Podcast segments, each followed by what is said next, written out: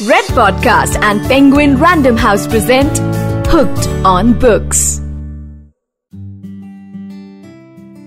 Hello and welcome to Hooked on Books. We have a very special guest today. We've fallen in love with him, with his writing over the years, and uh, he's written so much about love, so much about life. Hold your breath. We have once again Durjoy Datta in the house. Welcome to the show, Durjoy. Welcome to the show, Hooked on Books. Thank you. Thank you so much for having me here for the second time. So, Durjoy, uh, you've been writing since you started with blogs, writing Yeah. blogs, and you started uh, posting them and pushing them on Orkut. We know that story. kind of uh, uh, love you have for writing. This is the second time you're featuring on the show. The show has not completed an year, and you are you are back with, with another book. Uh, it's amazing to have you. I mean, um, I've always said this that writing gives me an unhealthy amount of pleasure. If you go, if you tell me that, you know, please relax for a little bit, I will still want to write a bit or read a bit. And, you know, these, both these activities are linked. The more I read, the more I want to write. And the more I write, the more I want to read. I mean, of course, uh, I can look at my phone for hours. Hmm. Now there's Instagram, Twitter, whatever. I can I scroll through it, but I can only do it for a couple of days. Then I'll be like, let's like it's a waste of time. Let's read a book. And you know, once I start reading a book, I again get into that cycle of writing. So uh, my wife always tells me that you do not know how to relax Hmm. like you're you're always working which means that even if i say go to a beach i i i'm not one of those people who can just lie there for like three hours because for me i'm i'll start reading a book and the minute i start reading a book i'll be like what can i write that can match this book that i'm reading. So so but but yeah i'm not working. I'm it's it's it's a lot of fun for me. Even when i started writing a lot of people were like you know you're giving up a lot of things. You're not going out with Mm. friends or you know although i was doing a lot of that as well. But i was like but this is also fun. You know sitting in your room and just writing up and then sending it out to readers and you know them giving feedback.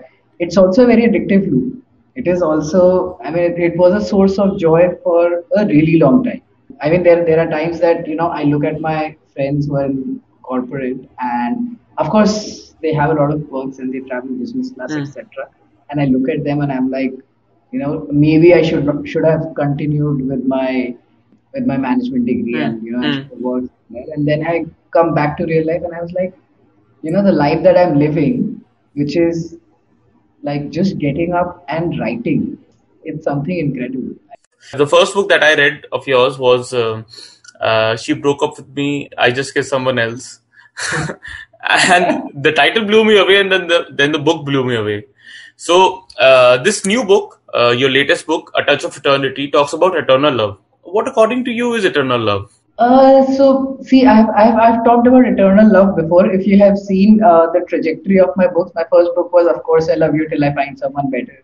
Mm. My second book was Now That You're Rich, Let's Fall in Love. Mm. The third book was She Broke Up, I Didn't. And the fourth book was Oh Yes, I'm Single. And so is my girlfriend. So I was, so first of all, uh, these titles were like this because at that point in time, uh, my publisher Mm. was like, you have to keep quirky titles to sell the books. Hmm. And full props to him because a lot of people picked up the book because they were named like this. But as I grew older, I was like, these titles are quirky, Hmm. but they are too non-serious for me now. I mean, I started taking myself a little bit more seriously and started keeping like normal titles.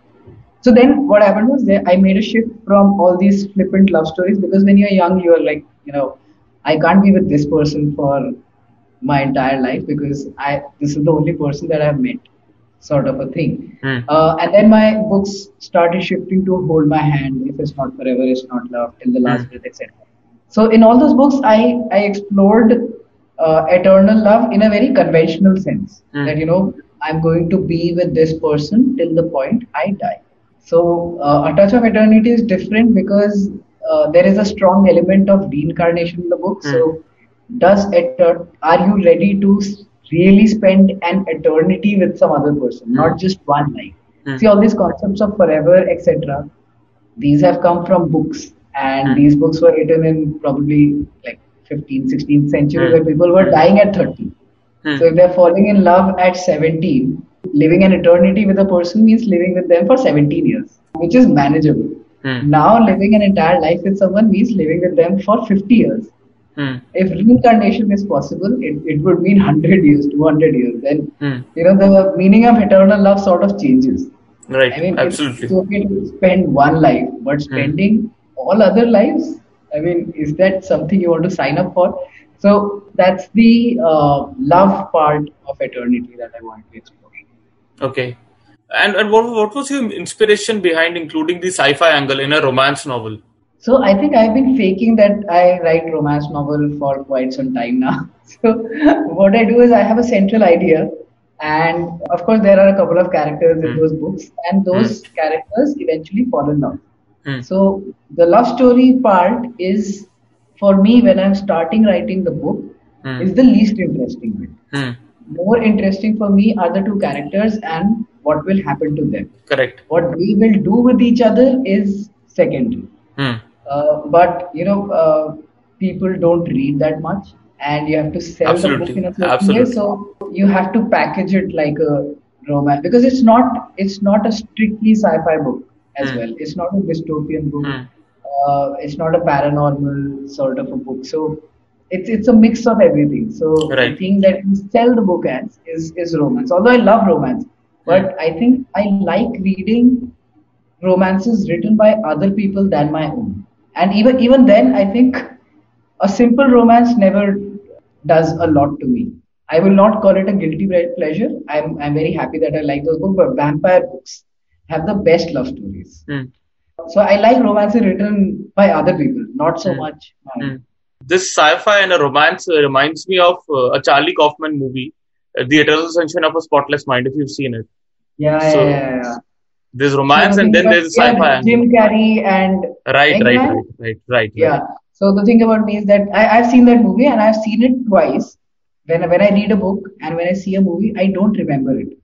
And like, yeah, and and I, I and I think I was I was a weird one, but uh, then I watched an interview by I think Kumud Mishra or Tigmanshu Dhulia, one of one of these two guys, Hmm, hmm. or Pankaj Tripathi, one of these like Okay, you know okay. Some some you you get that so one of them said that i watch a movie and then i forget it so completely Hmm. that when i watch it again Hmm. i'm still halfway till the time i realize oh i've seen this before so i watched uh, this this movie way before and then i Ah. watched it a couple of years back because i thought everyone is talking about this movie i should see it okay. and then i saw this movie i was like i've seen this before yeah it's that movie where jim carrey wakes up and uh, you know It happens, it happens. Right, right, right. Yeah.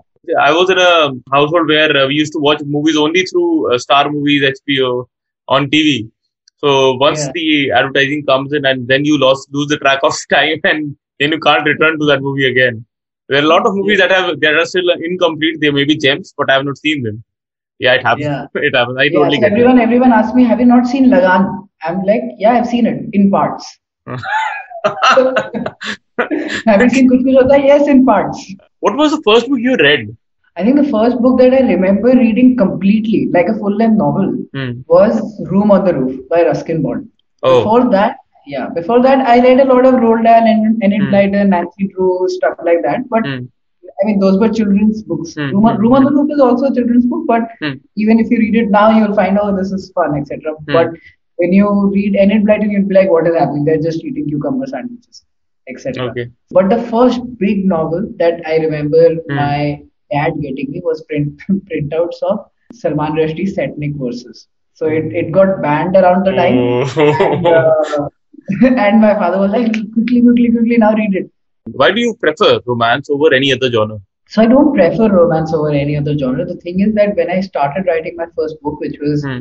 back in my last year of college, the only thing that was happening to me was, and to everyone around me, was relationships and the worry of finding a job. So Hmm. my first book was romance and how to integrate yourself into this new life Hmm. of finding a job, etc. And Hmm. because the latter part is not a genre, finding a Hmm. job is Hmm. uh, literary genre. So when my book came out, I was told that okay, now you're a romance writer, and and romance writing here in India is very different from romance writing in the Western sense of the word. So Uh, the Western sense, it's young adult, right? Uh, so most of them try to make even if the story is mature, they try to make the characters 17 so that they could still Hmm. call it canon.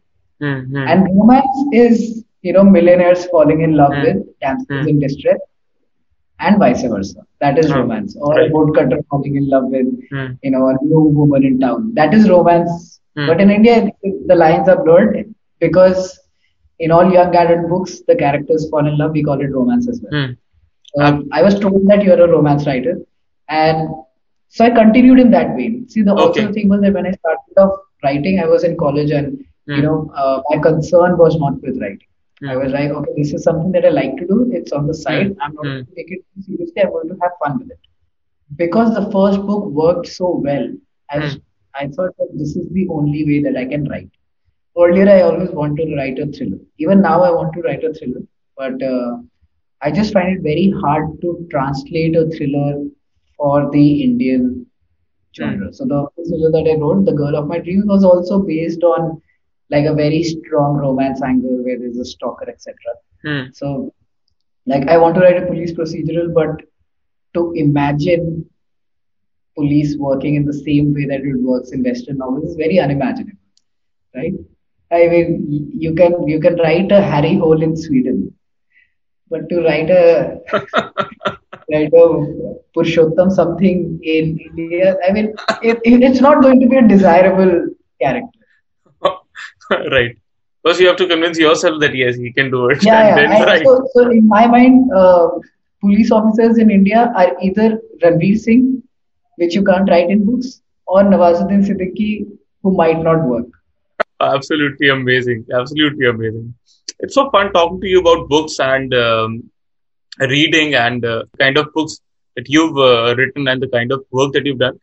Why this name, A Touch of Eternity? Once I moved from keeping slightly stupid, quirky names, Hmm. my editor took over the job, and Hmm.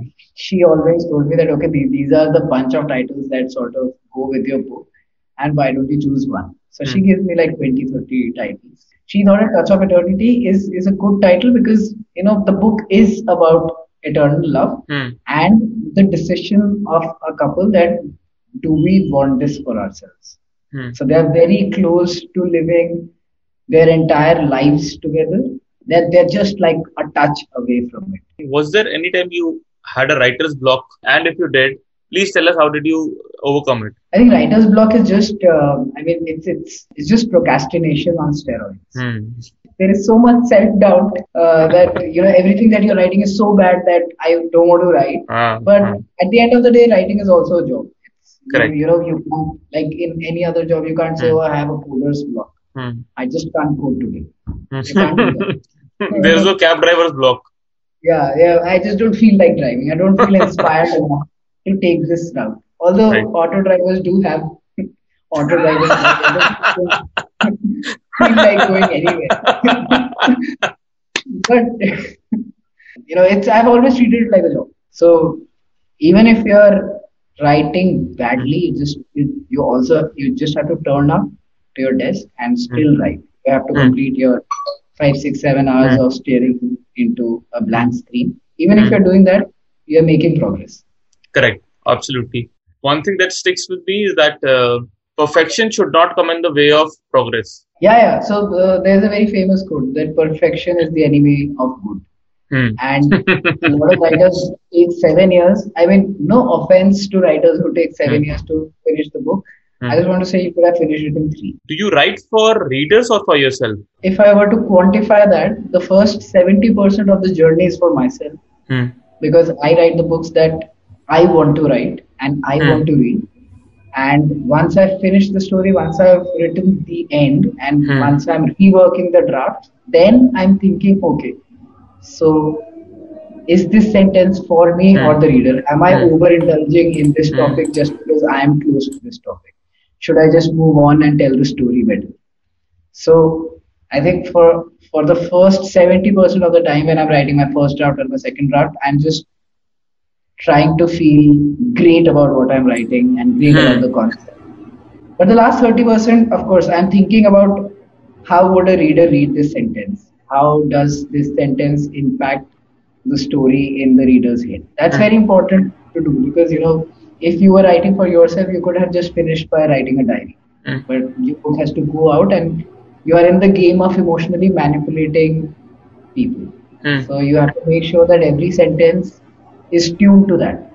You know, this will be read by 10,000 people or 100,000 people. How are they seeing this sentence? Hmm. So that part I do for readers. Okay.